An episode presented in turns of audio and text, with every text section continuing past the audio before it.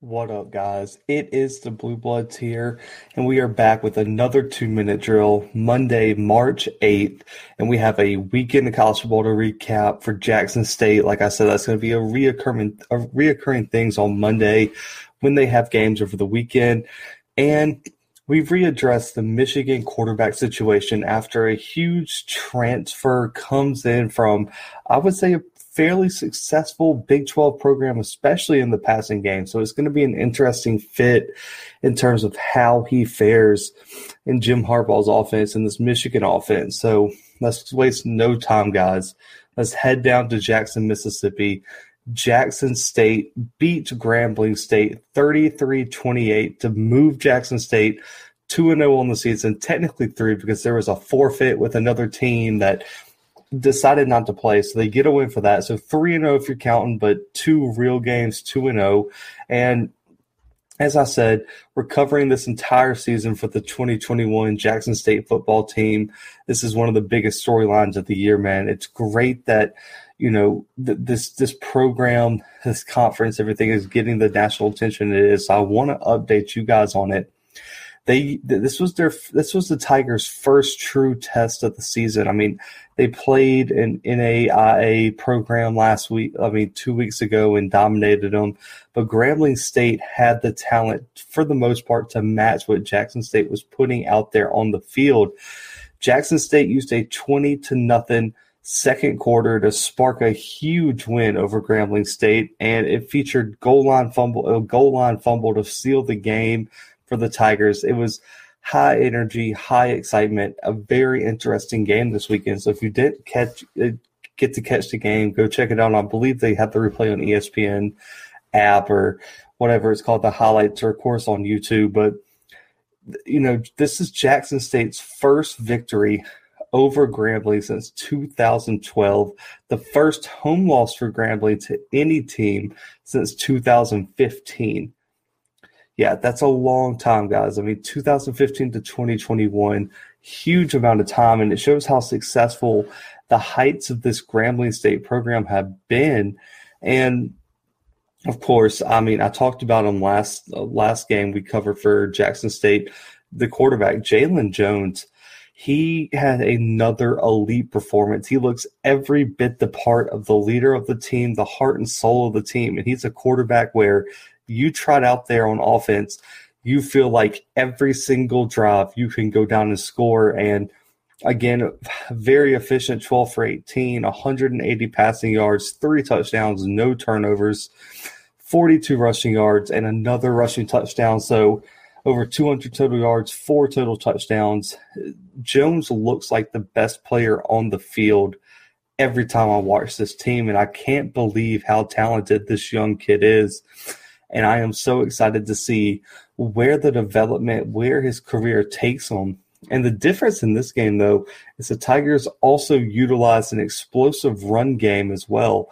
And they rushed for almost 300 yards. I think, believe they had 293.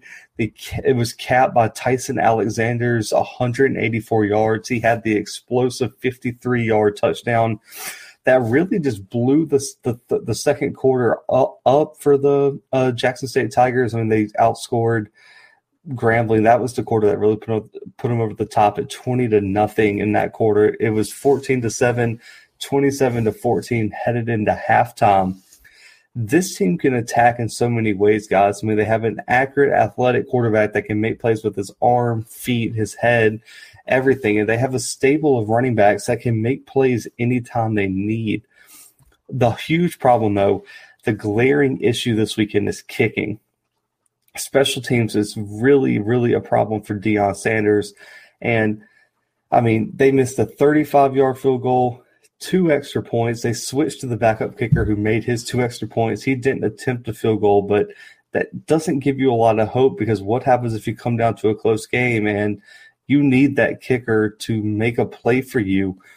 We've seen Nick Saban be burned by kickers. You've seen some of the like like some of the best coaches in the country burned by kickers. So Deion Sanders, this is a problem he has to fix, and he has to fix immediately.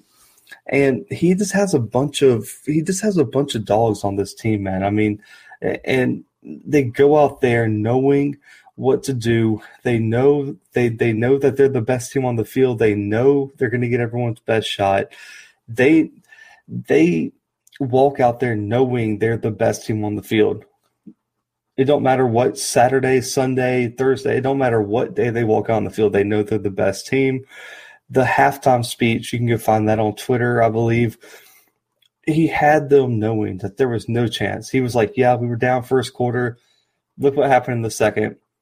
We gave them that first quarter, and we're going to go out there and win this game. And you can say they were lucky with the goal line fumble or whatever you want to say to win the game, but you have you, I, you create your own luck. You have to be in position to recover that fumble. You have to make a play to knock the ball out.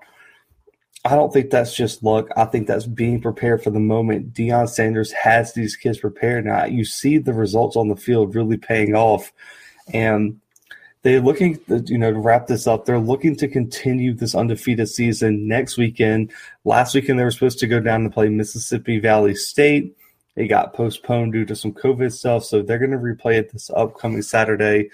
So look forward to that game, man. It should be another big test for Jackson State and Deion Sanders. But moving on here, man, we have another transfer. We're back to Michigan. I feel like this podcast, even though neither of us are Michigan fans, anything like that. We always revert back to Michigan, and we have a recent transfer out of Texas Tech.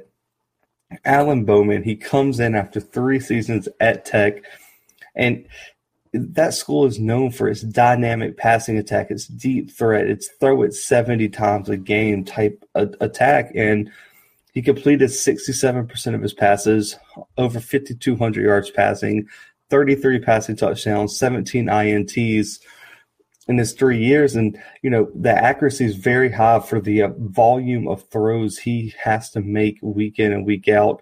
The yardage was a little low. But the the passing touchdowns was fine, but the 17 interceptions is a little bit concerning. He struggles with turnovers he comes in immediately eligible, guys. He brings experience to the QB room, which both other options here in Cade McNamara and JJ McCarthy. You know, McCarthy's a true freshman, but McNamara only brings four games of experience, which he got last year when he was taken over for Joe Milton when he got benched. And Bowman's a big QB. He has the arm strength and the talent to probably be a factor in this offensive scheme, which relies more heavily on that kind of RPO short pass game than it does that high flying air raid attack that you kind of that spread air raid attack that you see at Texas Tech. And the other problem is though injuries, man. Bowman has been banged up. He's missed a lot of games. That's why you know his stats might not be as high as you would think. He's injury prone and has suffered multiple major injuries in his career, little dinks and bumps here as well that have kept him out of game here, game there. The Wolverines need consistency at the QB position. I'm a little worried that with the ferocious pass rush that we're going to see in the Big Ten, maybe compared to the Big 12, that defense flies around a little bit more. It's a little bit more physical is he going to be able to stay healthy? Because if he's not, that's really not going to help this. You know, you can have experience, but if it's not eligible to play, then what does it really do you in that moment? And I have some questions about this. I mean, is this a move where you give uh, like a veteran presence in the locker room for someone like JJ McCarthy to take over and have kind of like that mentor? Or is it a bridge to JJ McCarthy? You're hoping to use Alan Bowman or or like this year and then bridge into McCarthy next year? Or, you know, where does Cade McNamara fall in this? He played pretty uh, pretty well, I would say, in his four games last year. So I'm really, really interested to see how this transfer really plays a part in this program. And really and truly, is Bowman just an insurance policy? Is he there just to bring a little bit, a little bit of experience in case McNamara or McCarthy doesn't work out? Or McCarthy or McNamara go down with an injury, they have Bowman to fall back on. I'm very interested to see what type of role in the fall Bowman plays for the Wolverines. We're going to break down this QB battle later in the week. Our boy Brandon finally back from his hiatus from the podcast, man. So you'll get both of us later on this week. I believe that episode will be coming out Wednesday. So tune in for that as we break down more about Alan Bowman, Cade McNamara, JJ McCarthy, and this QB battle at Michigan. But guys, I actually met the time limit on this two minute drill. This this episode will be out as a normal episode and it will be out on YouTube as always, man. And as y'all know, Monday through Friday, y'all catch the two minute drill right here. So go ahead, subscribe to our YouTube channel, hit the notification bell up there so y'all are notified anytime we drop any content for the podcast. We appreciate y'all support. If y'all listening audio version, make sure to subscribe. Make sure to download past episodes, catch up on some blue bloods, catch up on our ACC in 28 days and our Big 10 and 31 days that we've done so far. We got some awesome interviews with some awesome people this week. More coming later this week on that. But guys, go ahead. Like I said, subscribe to our YouTube channel, subscribe where you listen, man. And tomorrow, March 9th, your boy will be back with more college football news. But for but for myself, for the Blue Bloods, for everyone here, man, signing out. See y'all tomorrow.